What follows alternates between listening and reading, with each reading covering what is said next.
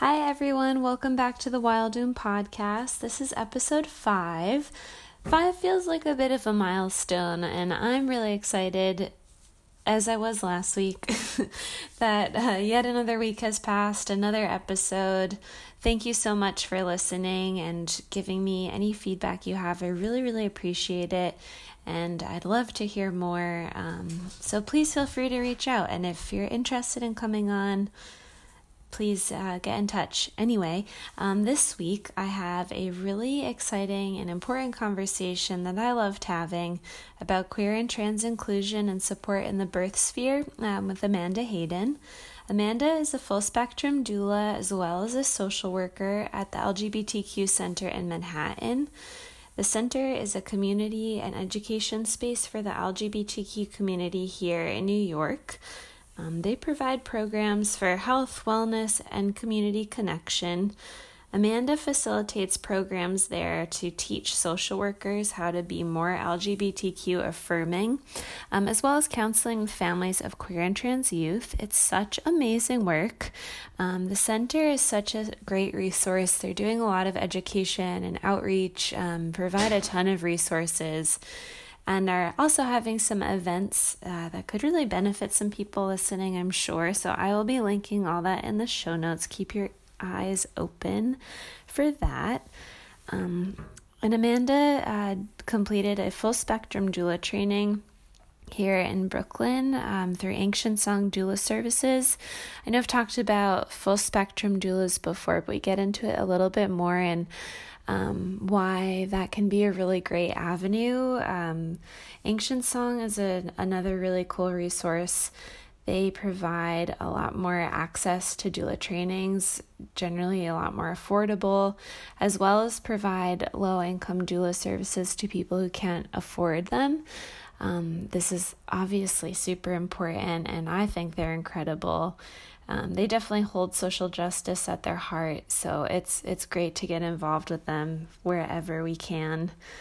Um, anyway, in this conversation, we get to talk all through Amanda's work as a social worker and doula, and how the two things are so similar and how they're different. Um, I really think that they're pretty similar, and Amanda uses this quote that I really like: that a doula is a social worker of the birth world which is so true. Um, we're all just, you know, being support and taking on those skill sets. And um, yeah, I, I loved having this conversation. And we talk a lot about how to make our, our work as doulas and birth workers and care providers, but also just as people in this world, how we can be more inclusive of queer and trans people, um, starting by changing our language and really neutralizing how we're talking about things. And that's a great place to start, but please remember through this conversation and beyond that that is just a starting point. There's far more work to do, and we talk a lot about how you can educate yourself to be a more affirming person and ally in this world. Um, Anyway, without further ado, because I feel like Amanda has the best way of talking about all of this, and I want us all to get to this conversation, so I'll get to it. Um, enjoy. Let me know what you think, and thanks so much for listening.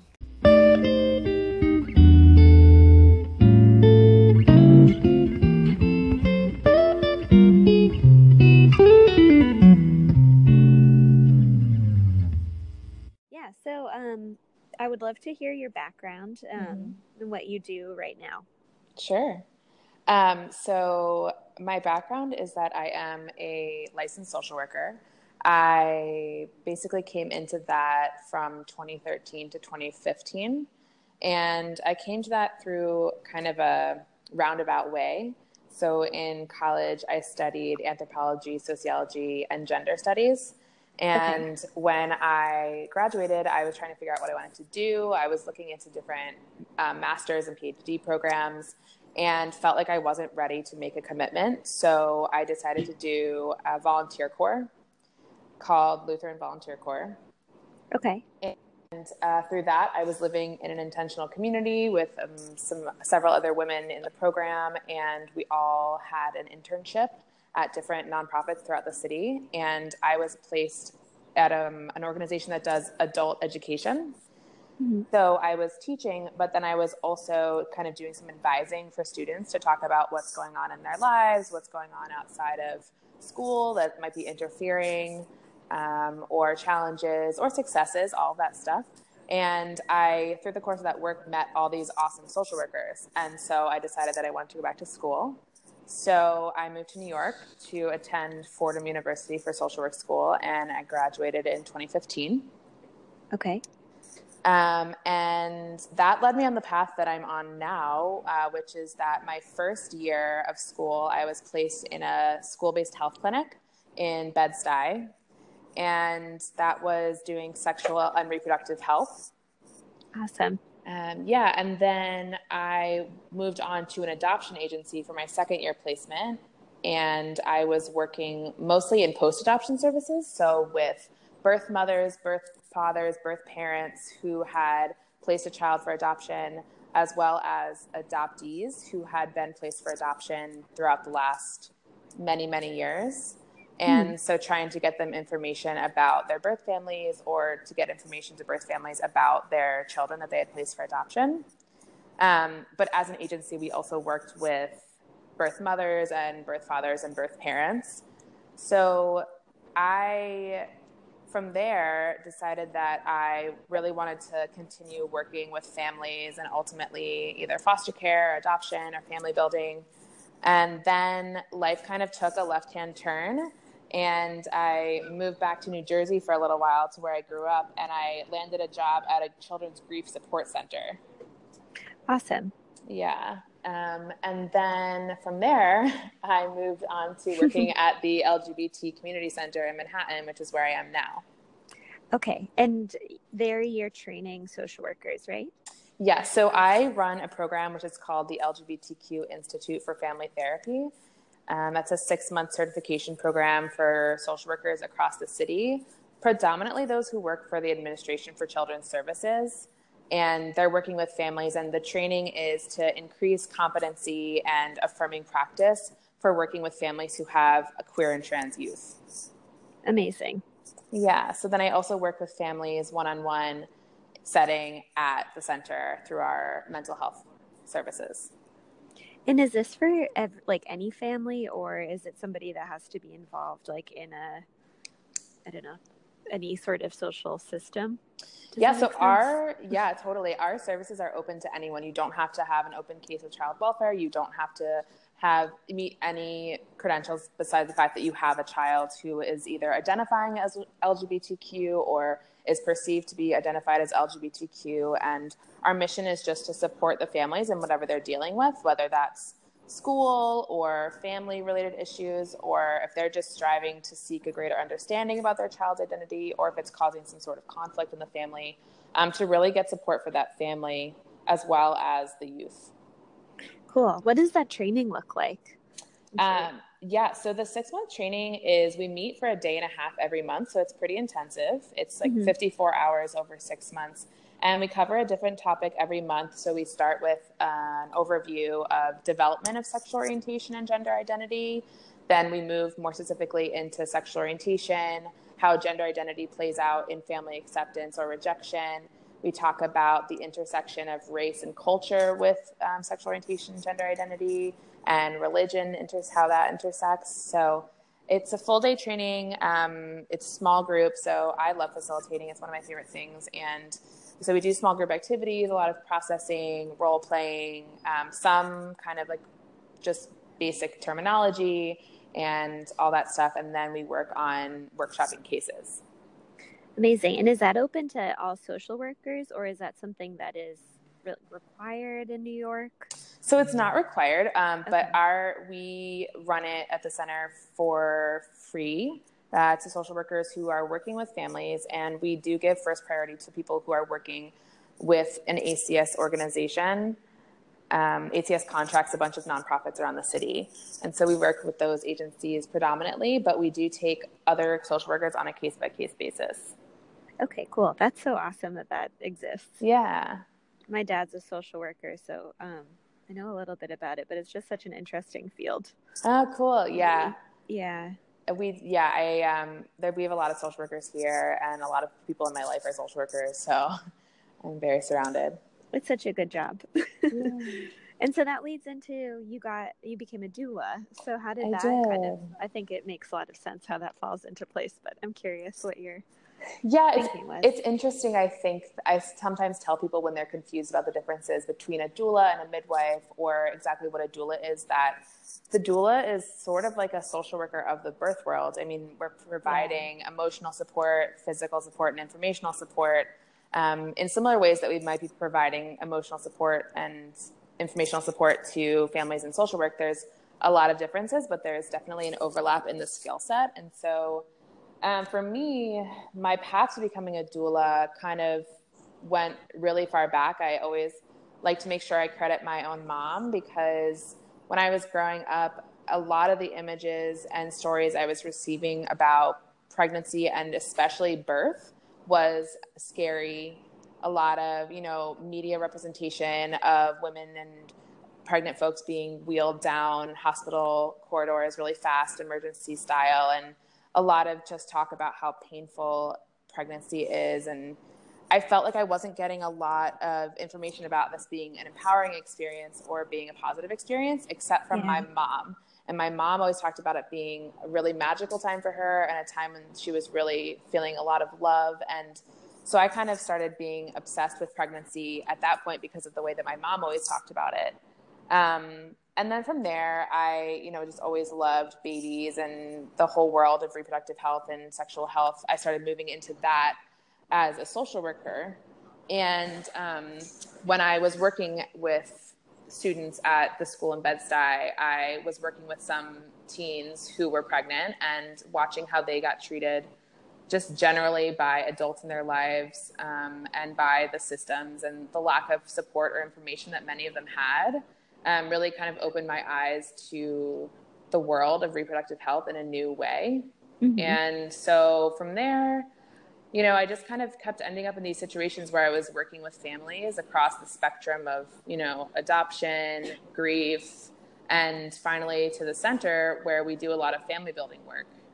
And I think I just finally said to myself, this is something I've been wanting to do for a long time. I think being a doula is a really rad thing to do. And so I'm just gonna do it. I'm just gonna go to the training. I'm gonna see if I like it, see if it's a thing for me. And I ended up loving it. So um, I've continued to pursue that while I'm, you know, working full time. And um, when did you become a doula? I went to my training at Ancient Song Doula Services in August of 2017. Okay, awesome. I'm so mm-hmm. I'm really curious about uh, ancient song. I would love to do a workshop there, but um, mm-hmm. I also did like a, a different uh, doula training, so not through DONA.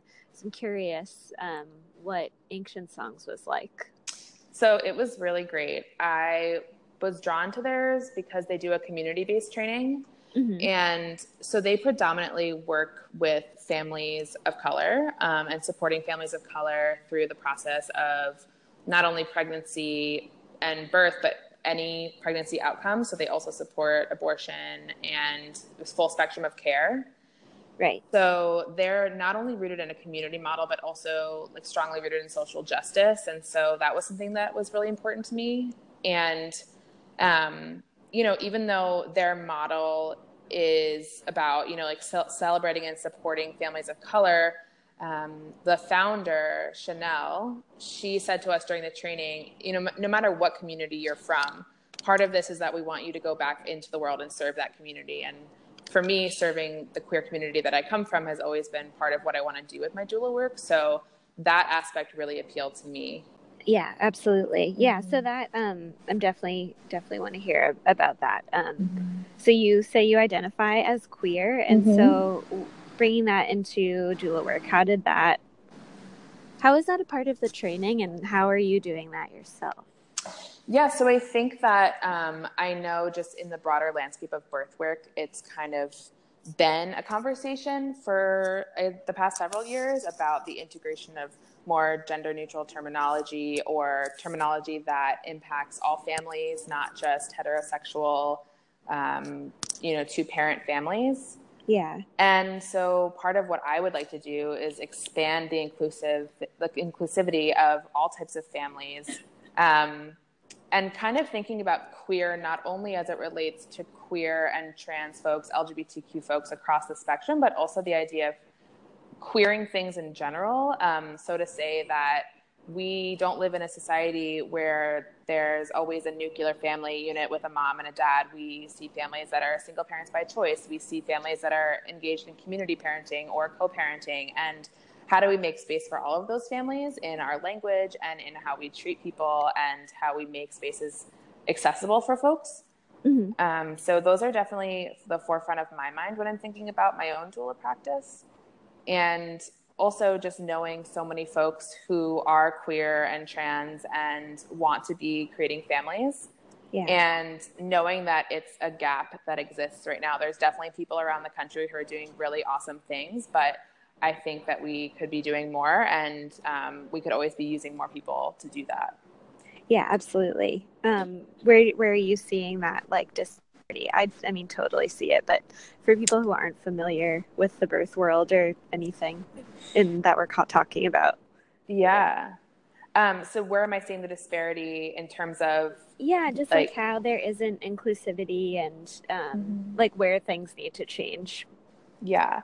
So I think it really is important to understand the like origins of where birth work comes from and like definitely honor ancient traditions around birth work and you know the idea that for so long you know being a doula or being a community about supporting women through this full spectrum of their you know pregnancy care and to their birth and to the postpartum care. And then also take that and make room for how society has shifted and how you know queer and trans people have been around forever Mm-hmm. Um, but you know, increasing invisibility over the past you know several decades, and how increasing invisibility and gaining rights in other areas has left more of an opening, I think, for conversations around family building. And I think that the birth world is still catching up with that.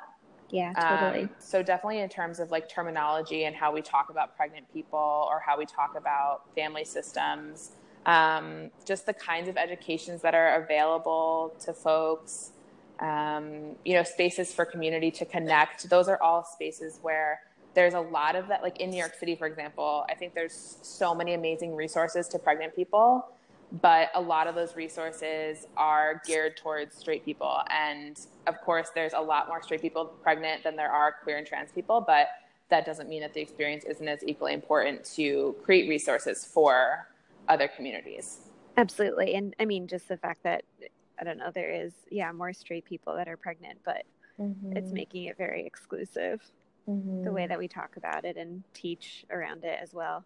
Yeah.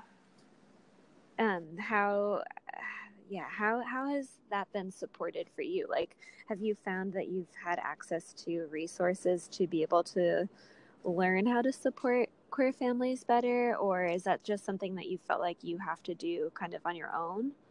I would say a combination of both. So, one of the things that I'm really privileged to be a part of is a queer and trans family building group in Brooklyn. Okay. And that was started by a midwife named Lily Dalk, who works at the Brooklyn Birthing Center. She's a midwife there. Mm-hmm. And um, uh, last summer, she had reached out to a group of birth workers and talked about wanting to put into place a space that was not only information for queer and trans folks, but just a space to connect and create community.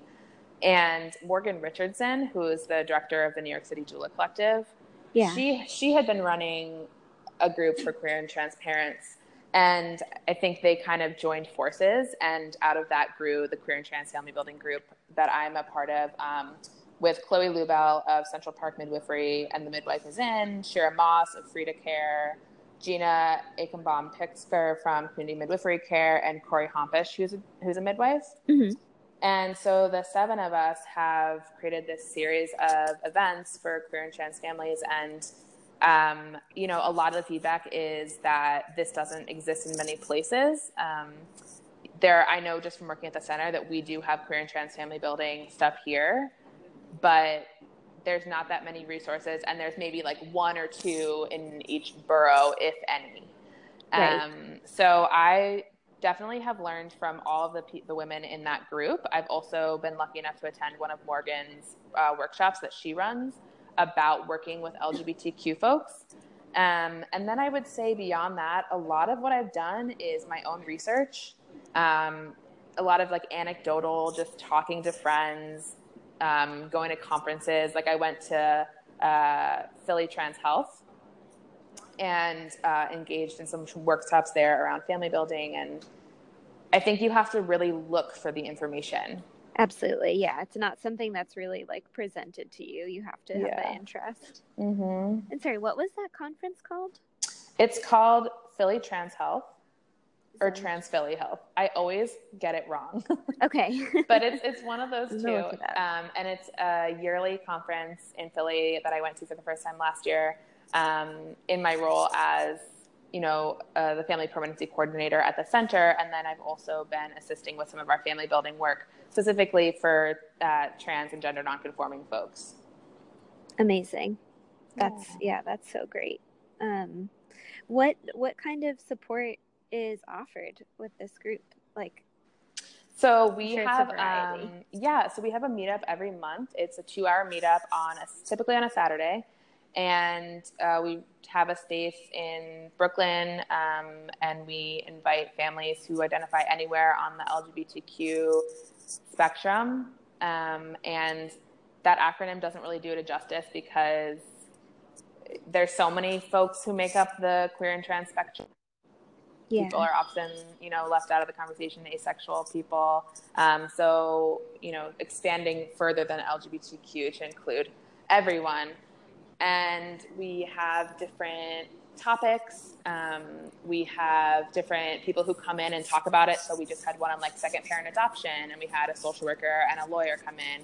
We've done like the basics of how to get pregnant 101 um, through different methods of pregnancy and insemination. We've done conversations around like how to create radical families in a system that doesn't necessarily always support that. Um, and we usually try to do half of it being information and then half of it being mingling and community building. Awesome. That's yeah, that's great. Mm-hmm. Um, what for things like insemination um, or getting mm-hmm. pregnant? Uh, do you guys provide resources or? Absolutely, yeah. Cool. So all of the midwives in my group, um, several of them do not only like well person care, but also um, fertility assistance. They'll do, you know, some of them do at home insemination or from the clinics that they work at. And so they're just an amazing resource in and of itself as the organizers of the group. Mm-hmm. But I think between the seven of us, we're also really tapped into other resources throughout the city. And so can navigate people to the providers that really meet their needs. Awesome um, in terms of creating radical families? I mean, it sounds like you do a lot of family support generally, but um, mm-hmm. I'd be curious to hear a little bit about that. Like, what is the how how would you talk about that? How would a group be led? So I actually facilitated that group with my um, friend and midwife friend Corey, mm-hmm. and we just wanted to make space for people who are you know engaging in quote unquote non traditional means of raising families, whether that be co parenting with someone who's not your romantic partner, whether that be single parenthood by choice, um, you know, whether you're thinking about having a donor or you're carrying an egg that's not biologically yours, or you're inducing lactation for a partner who's not the gestational carrier, or, you know, all these different ways that families can be created and just opening space for people to th- envision like how they want children to play a role in their life and what systems can they have to support that. Is it is it their partner or is it their family or is it their friends? And um, how can they make that happen in a world where that's not the most common way of raising a family? Yeah. And um, with that like moving into kind of medical care too um, mm-hmm. um, i feel like that's something that people really need help with how to navigate the medical system when you're also trying to live in a i don't know more radical way.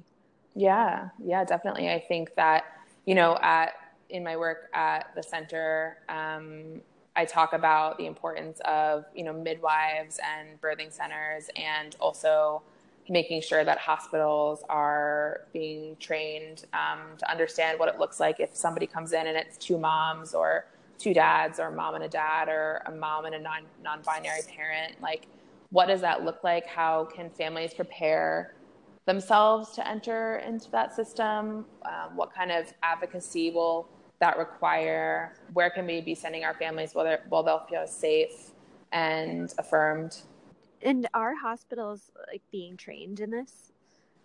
Um, I so I don't know too much about the ins and outs of hospital trainings. I do know through my work that there are definitely hospitals that are making large strides. Like I'll shout out Mount Sinai. Um, they've done a lot around uh, inclusivity for trans and gender nonconforming folks um, on their labor delivery units. Um, How are from, they doing that? So I think definitely staff training. They also have, um, I believe, a whole like team of folks that are coordinating LGBTQ care, and um, from things like you know on the and when when announcing a baby's name instead of using like a blue card or a pink card, trying to use a white card, um, or just making very much sure that any like nurse or hospital staff person who comes and interacts with the clients are sure of pronouns and names and what's the relationship between the folks in the room and the child. Mm-hmm um, just making sure that there's a consciousness around that because I think a lot of us just move through our everyday life. Like we were all raised in a society that uh, teaches us to think about the world in certain ways. And some of that is like mommy and daddy who are married and have a baby. And even the most, you know, people who are spend their lives trying to do this work, um, we're all kind of trying to clear our brains of those patterns i think. Yeah. i know i it's something that i definitely still run into about you know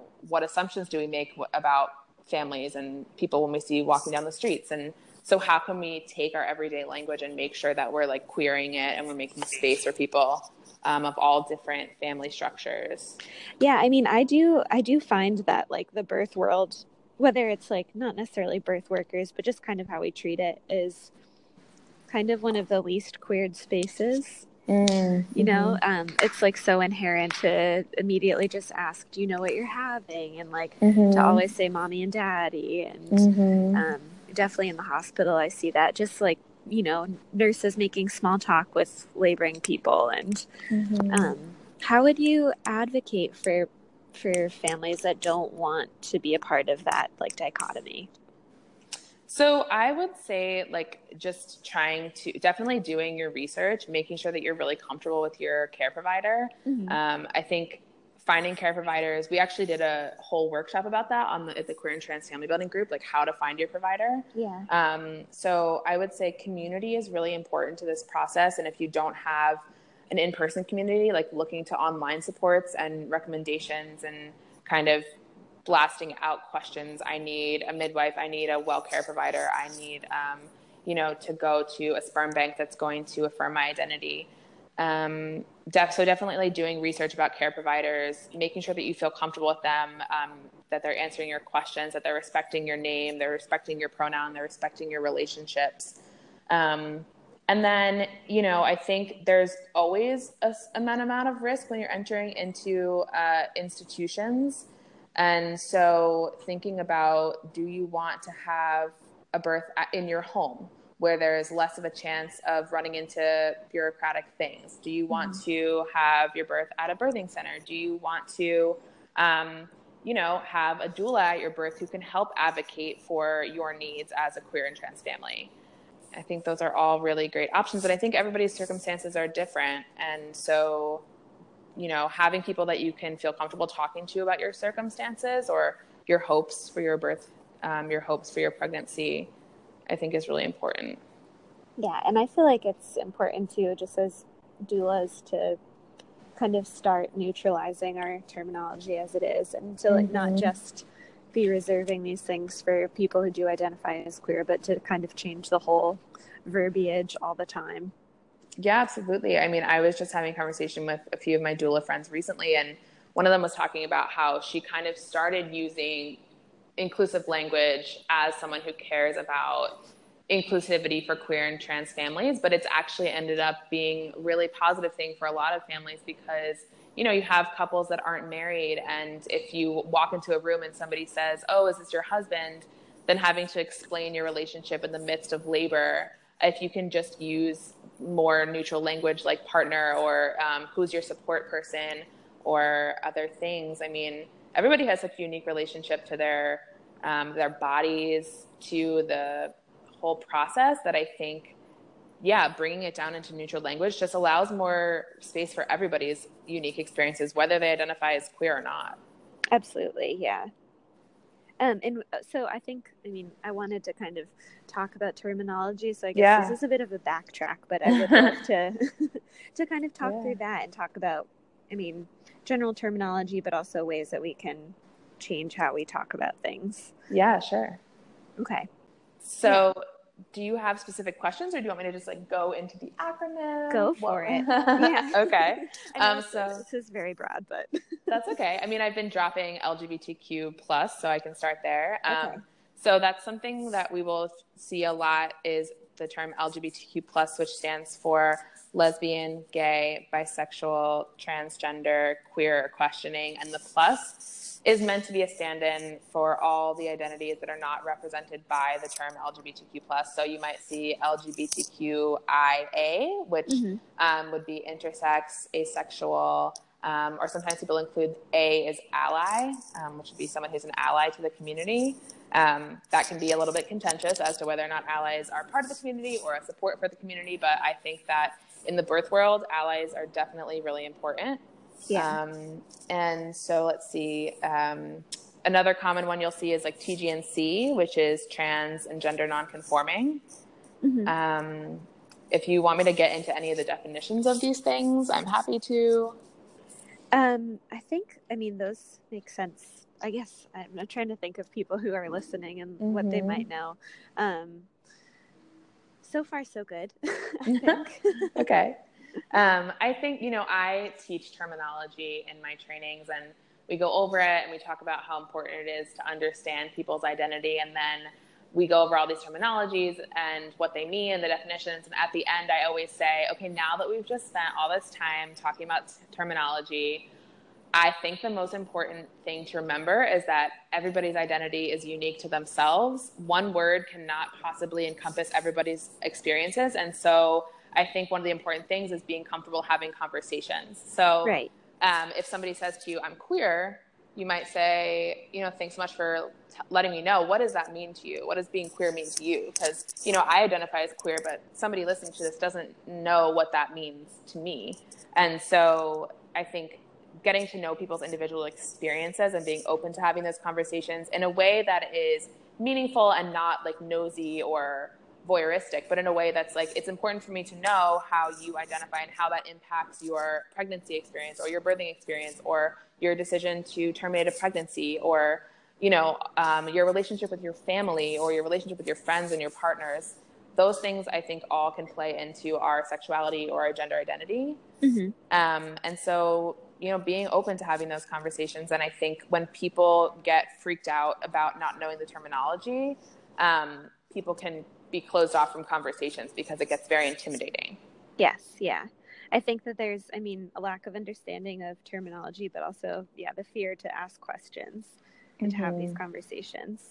Yeah, and I would say, like, people who are oppressed in any way or minority of any way are constantly asked to have to explain themselves and educate themselves to other people. So I do think there's a certain degree of being able to educate yourself outside of asking somebody's experiences. Um, I mean, we live in the day and age of the internet, and there's so right. much amazing stuff like amazing YouTube videos of people talking about what it means to them to have a certain identity, um, books, articles, blog posts. I mean, I think so much of the research that I have done around queer and trans family building has come from the internet or, um, you know, people talking at conferences or um, people talking on panels and just conversations with friends anecdotally. Yeah, I think that, um, I mean, as you're kind of saying, like people who are oppressed to be the ones to explain themselves all the time. Mm-hmm. Yeah. Be, and, um, and it often falls on them to be the ones to do so. Right. So for people who might not be, I guess, a part of that group mm-hmm. being oppressed, how how would you recommend that they kind of go about educating themselves? Um, I definitely think like look for look for classes. Like I said, um, Morgan Richardson has um, a two part course about working with LGBTQ families, and then also mm-hmm. thinking about how your own privileges and your own identities impact your work. Um, as a social worker, I think that's so important. I mean, we do that all the time in the social work field, thinking about how our own biases and how our own identities impact our work with communities that we do not share an identity with. Mm-hmm. Um, and then I think, you know, doing your own research if there's things that you don't understand. And I also think part of being a good ally is like, it's okay to say, you know what, I don't actually think I know enough to work with this family. And another family will come my way, but I'm going to refer this family to someone who I know is just really going to be on it for them and has more experience. And I don't think that there's anything wrong in in that. It's not um, a failure on your part if you can't work with every single client that comes, you know, past you. Um, right. I think it's important to know what your limitations are in your own scope of practice. And like, there's definitely, you know, in my own experience as a newer doula, there's I've gotten inquiries which I've passed on because I thought, you know, I don't have experience in that particular kind of birthing situation yet, and based on this client's needs or this parent's needs, like I would rather have them in someone else's hands right now. And so I think that that's part of being an ally too. Absolutely. And I, I do think that's an interesting thing to bring up is that being a new doula, and I have this conversation a lot, um, is like you kind of, or there's a tendency to just take on whatever comes your way. Mm-hmm. Um, how have you filtered through that? Um, it's kind of just different things. I would say that, um, you know, so I think a lot of families are looking for doulas with more experience. Um, mm And I totally respect and understand that. I think that's one of the struggles for new doulas is like trying to get families that um, will put their trust in you in such an important moment in their life. Right. Um, I would say that I have, you know, I'm trying to think about my own care as it relates to the needs of um, of parents. And so, if there's a family that's like two hours away by transit, my inclination might be like, yes, yes, yes, I want to do it. But then thinking about how all of that work will impact me and my own body and my own care. And am I the best person in that situation? And that's no shade to anyone who decides to travel really far for clients. But I've kind of tried to make my own boundaries around that, um, you know, in the interest of clients. Yeah. Um, but I mean, largely, I've been really open to working with anybody who's looking for a doula who might not otherwise be able to afford one, or maybe just like really late in their pregnancy found out about a doula or decided that they wanted one, or someone recommended a doula to them. And um, I think I've gotten quite a few referrals that way. Um, I think there's really only been one or two situations in which I referred out, and one was because it was um, a VBAC birth so vaginal birth after cesarean. Right. And just the situation surrounding it, I just really felt like I, knowing how her first pregnancy had gone, I just wanted someone who had had more experience for her. That's what I wanted for her. So I decided to refer to a couple of my doula friends who were more experienced. Um, and then the only other situation I think that's happened for that is if I couldn't, you know, be available for the birth and um, referring to you know my network of doula friends in those cases. Yeah, yeah, I, I feel like I mean this question is so personal to each person, but mm-hmm. yeah, I do I do find that that's very hard. I think mm-hmm. part of being a doula a lot of the times is kind of martyring and mm-hmm. how to like set up your own boundaries. Mm-hmm. Yeah, it's it, yeah. it, can be challenging. Yeah, and I think also um, you know it's when you're moving into a birth for the first time as a birthing person, I think it's really hard to know what you're going to need or what a doula should be doing. And so, trying to have conversations with families around what it might mean to work with a doula who hasn't been at so many births. You know, are there strengths to that? Are there limitations to that?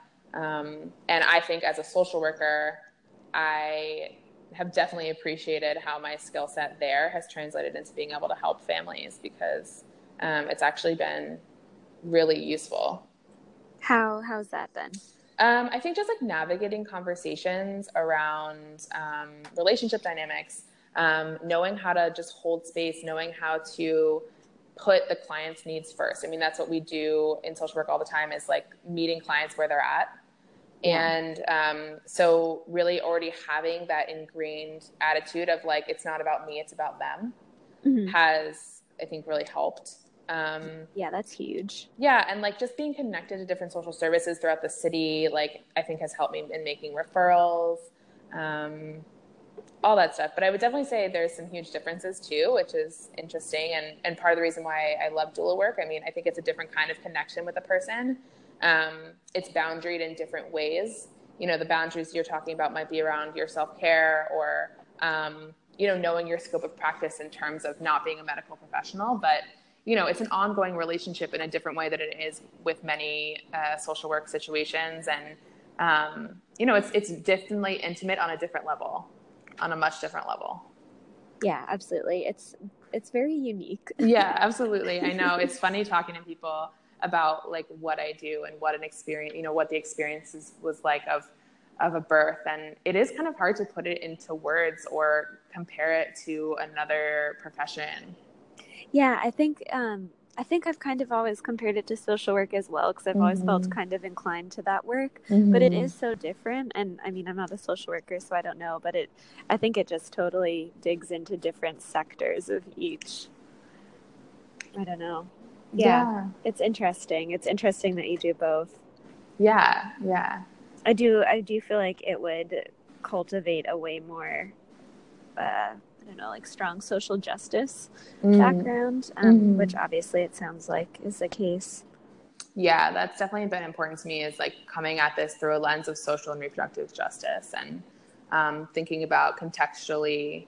You know, it's funny because I definitely define myself as an activist, and I don't think that everybody looks at being a doula as being an activist, but I definitely think that there's a lot of room for activism in birth work and I, yeah. what's part of why I like it is because I can carry that part of my identity into that world. Yeah, absolutely. Mm-hmm. And do you feel like you get to do that all of the time, or like are you really choosing clients or choosing to work with clients that kind of fall in line with that, or is that not necessarily the case? Um, I wouldn't say that I'm like specifically choosing or not choosing clients based on that. I think that um, just generally thinking about how you know outcomes in the birth world and what they're like in the United States mm-hmm. um, is something that falls w- when with every family, no matter if they're low income or high income or white or a person of color.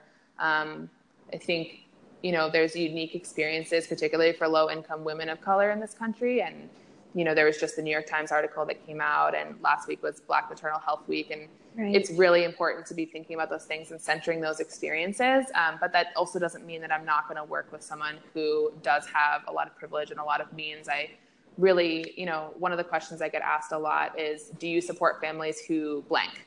So, do you support families who want a planned cesarean, or do you support families who want an epidural, or do you support families who want a home birth? And my answer is always yes. I support you no matter what you want, no matter what your needs are, no matter what your situation is. Um, my job is to be there for you as your whole person.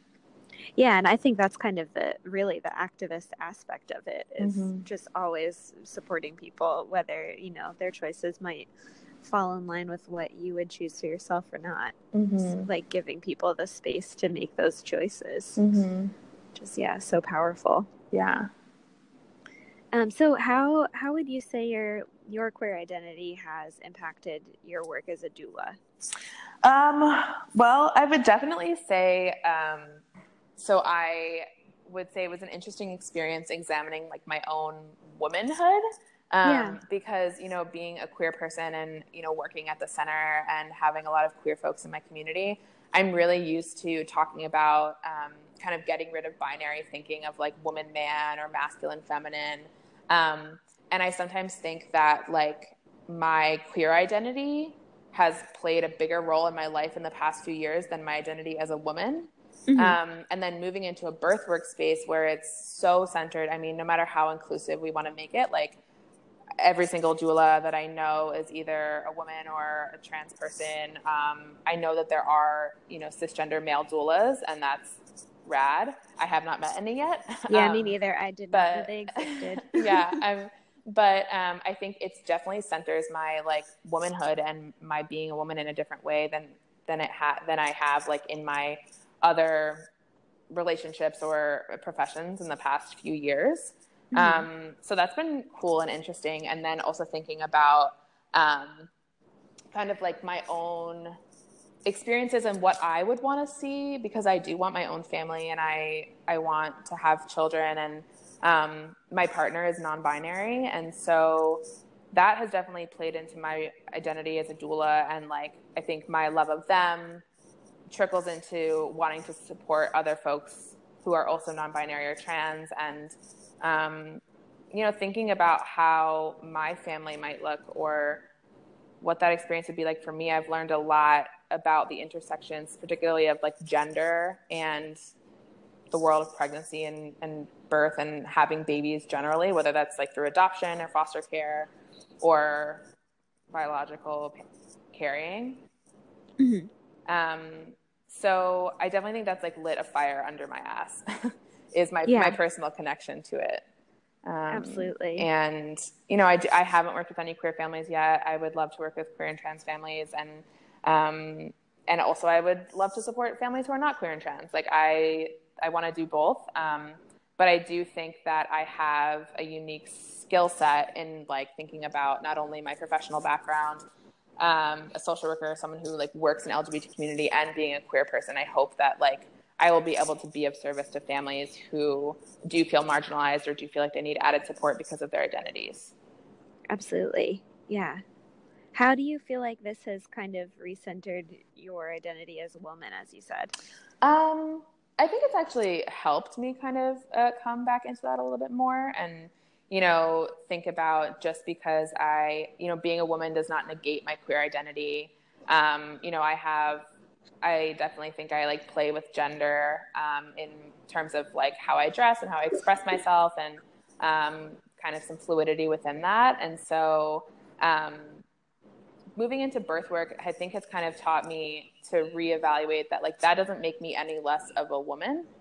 Mm-hmm. Um, and that both of those things are can be held at once. Like I am kind of like a more of a gender queered or gender fluid queer woman um, but I'm still a woman. And um, that's been actually pretty cool to kind of like come into community with women and, and have that energy and support. Yeah, absolutely. Yeah, it doesn't it doesn't necessarily need to be binary. Right. Yeah. Um, how how do you feel like we can kind of I don't know, be better supports there? And like supporting people with queer identities and in birth work that being said?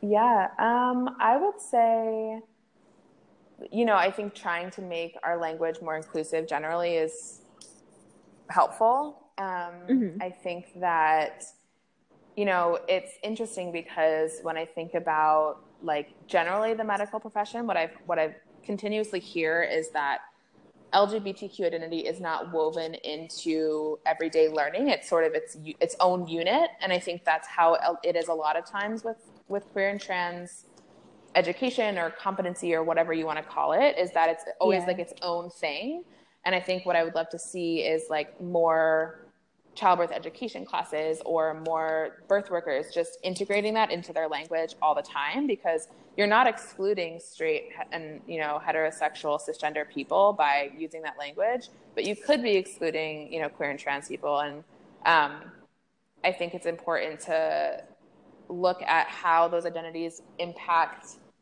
people's experiences along the way. So rather than just always having it be like and today we're going to talk about queer people. How can you yeah. like fold that in at like every turn? Absolutely. Um, that's something that i reflect on about my own social work education too. Like we had at the school, we had like one class about LGBTQ folks, and it didn't like. I wish instead of that, it would have just gotten integrated into every class. Like an intersectional approach to birth work would include like queer and trans families, families of color, single parent families, unmarried parents, like all of those different types of systems. Yeah, I, I mean, yeah, it's something I'm thinking about all the time because it is, it's so easy, even coming from like a gender studies background, or that's what I mean. I studied gender studies in school, mm. so I mm. feel like this is something I think about all the time. Mm-hmm. But it's so easy, especially being immersed in a world where people do just use like really binary language. Mm-hmm. It's just, it's easy to fall into that, mm-hmm. and trying to like keep that in check it's I think it's so important and we all need to be kind of reminded of that. Yeah. And I don't know if this is like contentious to say, but something that I also think a lot about is like what's the difference between being like LGBT friendly and knowledgeable versus like being affirming. Um, right. So it's like amazing when people like change the language on their website or, or identify themselves as as LGBTQ friendly or affirming, but I think you have to really examine if you can put that into practice or not because it's not as simple as just like using inclusive language. Um, right, it goes absolutely. a lot deeper than that. And so I think, you know, being an ally or being someone who can serve different communities is an ongoing thing that you're developing as as a birth worker. Um, and like like I said before, like it's okay to know your own limits. Like as birth workers, there's no way we can possibly be the best to every single person. Um, and so, you know, knowing what our limits are, and it's okay. Like if you are a birth worker who wants to use the terms mom and she and her and all that stuff, like I don't know. I don't. I don't want to shame those people. Right. Yeah. Mm-hmm. Yeah. It's yeah. It's very. It's the traditional way of doing it. Mm-hmm. So um, for people who are trying to be more affirming or friendly, mm-hmm. um, how would you suggest they move further into this other than just using inclusive language? Um, definitely look for trainings when they come up. Um, and maybe even thinking outside the box of like birth world trainings. I mean, I think more trainings exist in like the social work world, the social services world. So maybe trying to check out some trainings that are not specifically tailored to birth workers, but are just tailored to people who want to learn. Um, yeah. People are welcome to reach out to me with questions. I'm, you know, I do this for my job, so I'm happy to answer questions or talk to people. Um, what else? I mean, yeah, just like I think going back to the doing your own research part, like the the internet is great. Um, yeah, I think it can help to find vetted sources. So even if people want to reach out to a trusted friend who's like queer or trans or to a colleague to just say like, hey, I'm looking for some like not only resources but some good resources, mm-hmm. um, like some credible stuff. Um, yeah. Yeah, it's important to make sure it's legitimate. Yeah. yeah. I don't know, actually supportive. Yeah, definitely. That's great. Yeah. Um, and what about so with um, Ancient Song, I'm sure that they talk about this a lot in the training. Mm-hmm. Um, and then, do they talk much about childbirth ed and how do we make childbirth ed more like queer affirming? Um, not too much to my recollection. Like just that we generally trying to think back to my training now, which was almost a year ago. Um, I mean, the person who who did our training, um, I think, definitely tried to use like expansive language when talking about families and different family experiences. Um, but it's definitely something that I'm thinking about as somebody who would like to do childbirth education in the future. Is like, where can I go to get trained in a way that represents my identity and yeah. identity of people in my community? Um, I know there's not like too much out there. I know um, Michelle Ariata, I believe is her last name. Yeah, I was just gonna say yeah. I work with For Your Birth. Okay, um, cool. The agency, and so she's developing a uh, yeah queer childbirth ed, um, which is amazing, and I'm so excited for that to come come out. Yeah, um, and I know we actually yeah. I actually spoke to Michelle by phone recently, we connected because I was like, "You're a queer birth worker, and I'm a queer birth worker," and so we connected, and um, I think you know more stuff like that, like it you know, that families can go to and that there's not only like just one or two people doing it in the city. Right. Yeah, we just we need more of it. I mean, I think I think it's so incredible that she's doing it. Mm-hmm. I just wish that there was more more like ways for for like birth professionals to mm-hmm. be trained in how to teach it as well. Yeah. I mean, I think like I said, know your strengths and your own limitations, but things that are simple as in a lot of childbirth education, I think that there's activities where you separate like the moms from the dads. Um, yeah. And so, like, thinking about how that would impact somebody if they were signing up for your class and there wasn't a mom and a dad, or if the person who's pregnant identifies as dad and the other person doesn't identify as mom. Like, there's so many variables, and just thinking right. about how you can make spaces more inclusive for everyone um, thinking about asking people's pronouns or all of those things. Yeah, simply simply asking people's pronouns. We could all be doing. Mm-hmm. Yeah, and I also think one of the most important things that I have learned is that we tend to like lump queer and trans people together as a community. But mm-hmm. when it comes to the birth world, the needs of queer and trans folks are definitely very different from each other. Um, and so when it comes to gender identity, you're having to navigate medical systems in different ways than you would necessarily if you were like bisexual or pansexual or gay. Um, right. And so being LGB affirming and being like TGNC affirming, so like being like lesbian, gay, bisexual affirming or transgender nonconforming are not the same thing in my mind. Right. Right. Um, yeah, totally. Yeah. How would you I would I guess like how as a birth worker would you separate those things and how can you support both? at the same time? Um, I would just say, I mean, like number one, like knowing that there's a difference is yeah. important. Um, knowing that there's not that much scientifically based information out there about parenting, about like specifically about like carrying a child as a trans person or um, being a sperm donor as a trans person or like being the partner of someone like let's say like cisgender being that you identify with the sex you were assigned at birth um, I'll just like give an example. So if you are um, a cisgender woman whose partner is a trans woman, um, and like thinking about utilizing sperm, and like at what point did this person go start going on hormones? Like did they go on hormones? Did they bank their sperm beforehand? Um, if you're you know a trans man or a non-binary person that has a uterus and wants to carry a child, like what have your interactions done with hormones or um, all of those facets um, most of what exists right now is like anecdotal community based information. Um, right. And so there's definitely strides happening. Um, but yeah, just just knowing that like it can be harder for people who are trans and, and non-binary to find community. And so I think one of the things that I've tried to do in birth workspaces is like make more space for that.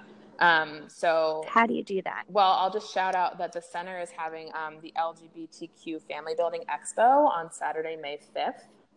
Okay. Um, and that's cool. an all day expo for folks who are looking to build family, um, either through like biological means or through adoption, surrogacy. And um, it's like just a day of information, workshops, meeting providers, meeting other folks looking to build families, and like making sure that there are specifically information and resources available for trans folks. Um, making sure that everyone who comes is versed in what it means to work with trans population. Um, like I'm going to be facilitating a trans parents panel, so people talking about their experiences parenting as a trans person and like how that's not necessarily the same as parenting if you're two gay men, for example. Right. Absolutely. Yeah, totally different. Yeah. And just like so not shying away from talking about it. Yeah. Mm-hmm. Okay. Yeah. And do you feel like this is something, because I, I, feel like lots of times, as you're saying, kind of making like queerness be separate and having, you know, to not have it be integrated into mm-hmm. just constant conversation. So how do you feel like you you can make space or in not just like you, but everybody, mm-hmm. all the birth workers. How can we make more space in our birth work community and or just general doula community, not birth only? Um, yeah, I think there's like some really cool guides that are circulating right now. Um, there's a lot of cool stuff coming out of Canada, actually. Um, cool. Like in terms of queer and trans birthing persons. Um, and so you can like Google online uh, lists of terminology that's more inclusive. Um, okay. So like I'm, I always try to use the word like birthing person or person with a uterus or um, lactation rather than breastfeeding or chest feeding um, or just feeding or infant feeding, like things that can be applied to anyone. Mm-hmm. So, like, if you're feeding an infant, it doesn't matter if you're doing it from a bottle or from a boob or from a flat chest, you know? Um, right. So those kinds of things I think can be really helpful in making people feel like it's a space that they're included in. Um, and then, but there's also the reality of the rest of the world, right? Like what it's like to be a visibly pregnant queer trans person. And I think um, part of our role as doulas is like emotionally supporting people through that aspect of the journey as well. Right. Yeah, because that's not easy. Yeah. And like connecting to community, I really think like at the end of the day, I'm like, I can't be everything for someone. And one of the things I would want to do with any family that I work with who was experiencing um, isolation or feeling like their family was different is like just trying to connect them with other families that are like theirs. And that's like what the queer and trans family build, building group that I'm part of in Brooklyn is trying to do. Um, you know, that's why we had, we like specifically had a TGNC family building expo at the center back in November. Um, because I think it is really important for families to talk to each other and also for people to identify like possibility models um, of like, oh, that person has a relationship that's sort of like mine, or they share an identity that's sort of like mine, and like they had a kid, and it's possible, and I want to do that too, and I want to talk to them about what their experiences were like, and um, you know, just thinking about this is more of a social work thing, but thinking about if someone is part of a community where they might have had previously bad experiences with medical providers like, how is that going to impact their decision in finding their providers for pregnancy? Um, all, you know, I think like part of this is being a trauma informed birth worker. Yeah, um, absolutely. That's I think really important too. I mean, I find like finding a care provider is so challenging all the time mm-hmm. for everybody. And how like what resources do you know that exist to help people do that? That's a great question. Um, there is a search engine called Rad Remedy. Okay. Um, and they specifically focus on providers that are trans affirming. Awesome. Um, there is, I mean, Queer Trans Family Building Group. We um, have a Facebook page and we have a Gmail account um, I don't know if, if I provide it to you, if, I, if you can put it in like the description for the for the episode. Yeah, absolutely. Cool. Yeah. So I think um, we're always happy to help connect people. Um, you know, I think finding a doula is a great thing to do because doulas are really connected. Um, yeah, word of mouth I think is really helpful in finding providers. Yeah, yeah. So much of all of what we're talking about, I feel like, is it really just stems back to community building. Mm-hmm. Absolutely, and like crowdsourcing on Facebook yeah. and other things. Absolutely. Yeah. Yeah, yeah. I definitely um, will have a list of resources for people. Awesome. Yeah, and like um, like I mean, the LGBT Expo is a place where we're gonna have like doctors and lawyers and um, you know different a- adoption agencies, foster care agencies, um, midwives, et cetera, et cetera. Um, Is this so something that like birth workers could go to, or it's for families? Okay. So okay. yeah, yeah. I think there's actually, you know, the lack of LGBT affirming birth services definitely extends to birth workers as well. Absolutely. Yes. Like not having enough places to go and to learn and to get connected to information. Yeah, I, I totally agree. I think that there needs to be more. Mm-hmm. Um, do you actually do you know of many? Of many so queer... any like resources for yeah for birth workers? Um, I mean, I mean, I just keep going back to Morgan's class. yeah. yeah. Um, and I'm sure there's highlighted others. Um, like I know that there are some like national resources. Um, and I think there's people who are doing like webinars and other things. I mean, personally, for me, like I have my own doula Instagram and like searching through hashtags like queer doula or queer birth mm-hmm. worker um, has led me to people who are doing this stuff around the country. And that's really cool. And I think looking to what they're doing and, you know, what materials are they disseminating? What kind of groups are they running? Are they doing stuff that's accessible online?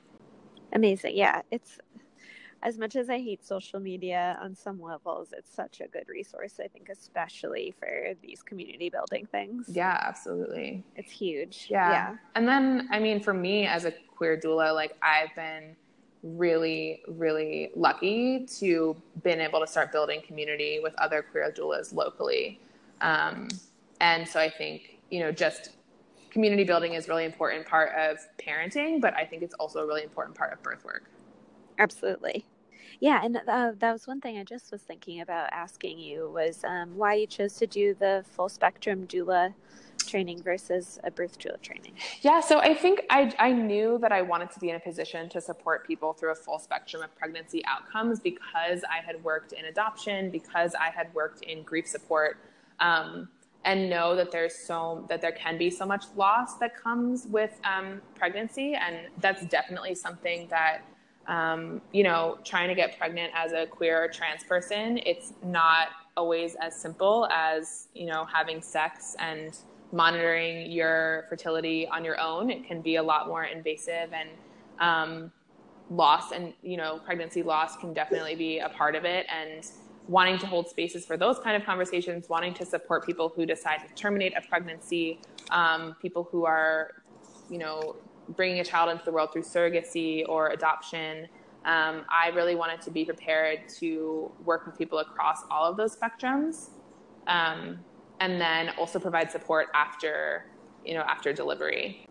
Yeah yeah. I i also did a full spectrum doula training and i just found it to be like soul soul so soul nourishing mm-hmm. i guess mm-hmm. just yeah and even you know if you never really get to support people that are experiencing loss which mm-hmm. i mean i think everybody does at some point but if you never get to it's just like such a good self-care thing to do even yeah i mean before I decided to like finally jump into the 40 hour doula training, I um, had played around with applying for the doula project and like, you know, doing abortion doula work. And um, it just didn't really work with my schedule in terms of like working a 10 to 6 Monday through Friday job. But that had been on my radar before I decided to do a birth worker uh, doula training. And so that definitely stayed with me of like, how can I do both? How can I be available for um, both of these like pregnancy outcomes. Yeah. Yeah, I did. That's the one I did, and it's amazing. Yeah, yeah, I would totally recommend. I mean, any any full spectrum doula training. I think like if you've already done a birth training or whatever, adding that on is uh-huh. so helpful. You know, it's funny though. I don't know if you find this like I don't necessarily know what, if people outside of the birth community know what that means. I often think that like I'll write I'm a full spectrum doula, um, but I feel the need to also put and a birth doula because I don't yeah. necessarily know.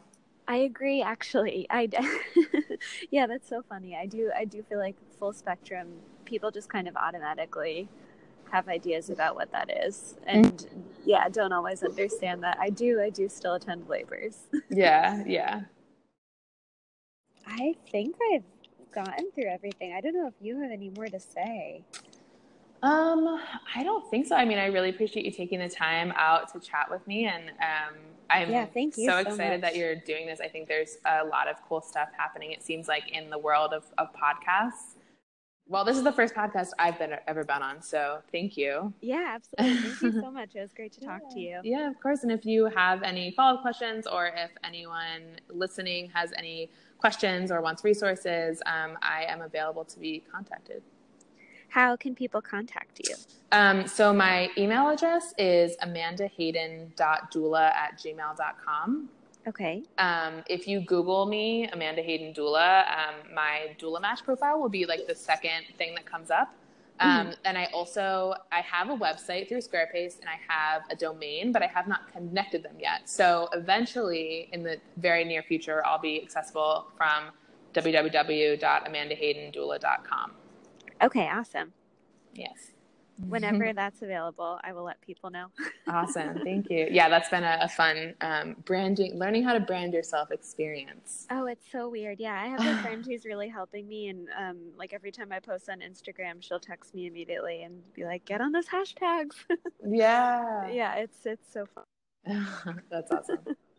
Yeah, yeah, and if um, I think something that I've been thinking about is like um, like queer and trans birth worker circles and i don't know if they exist but if anybody is interested in maybe starting one shout out at me um, yeah, totally. i've been able to connect kind of individually with different queer and trans doulas but i would love to maybe try to do something a little more formal so that's an idea that's floating around my head Yeah, absolutely. Yeah, that's I'm encouraging people to get in touch about that for sure. Cool.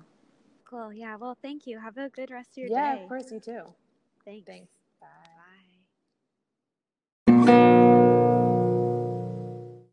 Hi, everybody. Thanks so much for listening. I just wanted to say that if you have any thoughts or feedback or questions, feelings, whatever, please feel free to reach out. I'd love to hear from you. And if you have any interest in being on the podcast or know anybody who might be, please let them know. Let me know. I would love to have more conversations like this. It's so exciting and fun. And thank you so much for listening. Check out the show notes. I have links to a lot of the resources that we talked about here. And I will see you next week. Thank you.